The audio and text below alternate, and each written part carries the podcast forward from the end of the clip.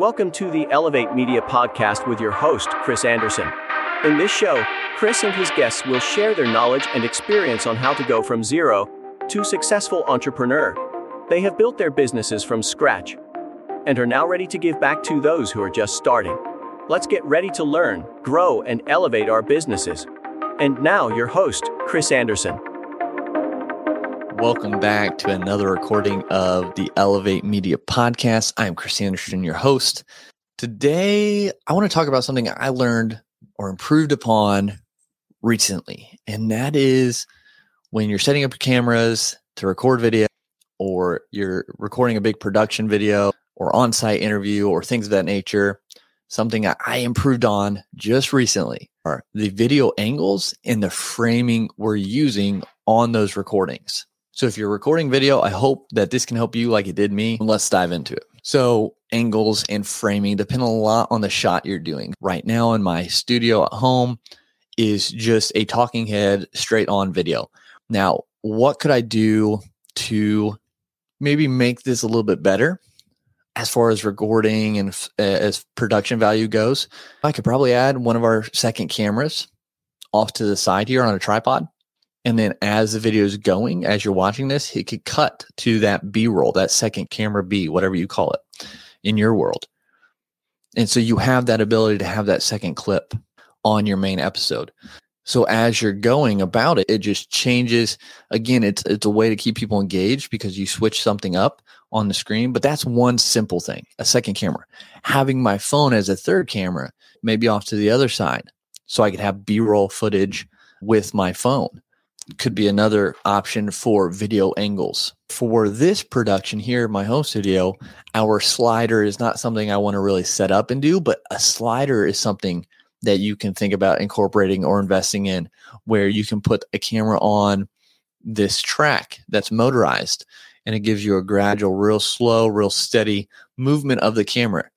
And so you can get that just subtle change, a subtle movement on your B camera or even on your A camera and have that just that cinematic just a little bit different than just a still video. And then what really we do and what we like to do with the interview setting when you have two people is over the shoulder ots so you have a going over the shoulder of the interviewer talking to the interviewee.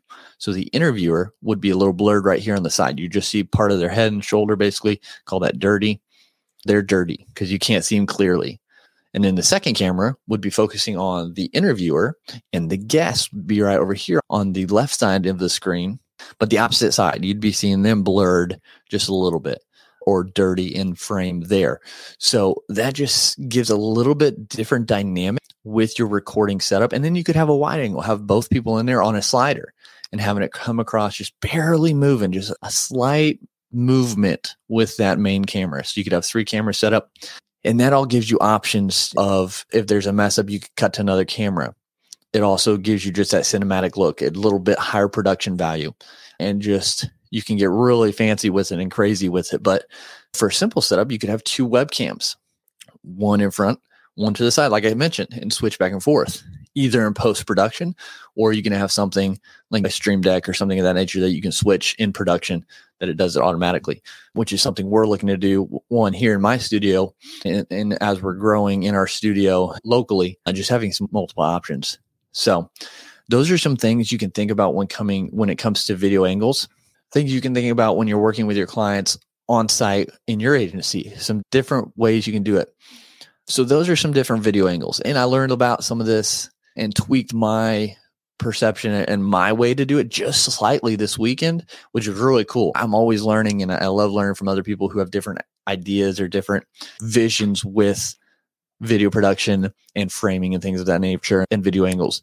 Now, with framing, when you're looking at the setup, you got so much to look at in there. So take your time.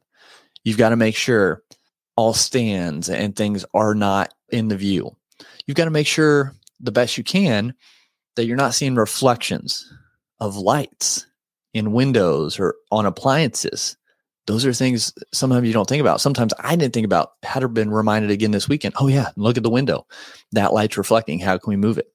as we are doing these things. So those are all things within framing. And then can you move the camera over just a little bit? So anything in the background, you're not getting like a harsh edge to.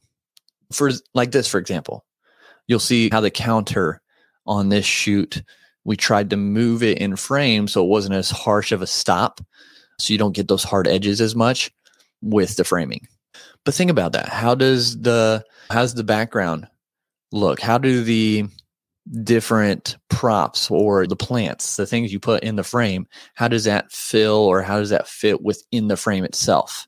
Do you want the is your individual main who are who's focused mainly on center or off the side just a little bit? Where do you want them in the frame dependent on what production you want? So those little things that you can look at and make sure, especially if you're coming back and doing multiple days of recordings, okay, are we marking where things are in the frame? So if they get moved, we can put them back. Is there anything in the background that could cause distraction to people that we need to move away or that's throwing off the aesthetic? And just be weary or be aware of everything in the frame and where you have it positioned.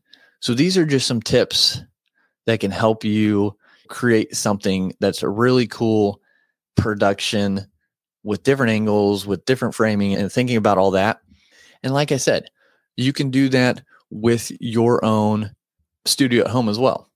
Just getting a second webcam and hooking it in, having two of the videos. So two different angles shooting the video videos, and then in post production, just cutting one throughout the video or throughout the stream.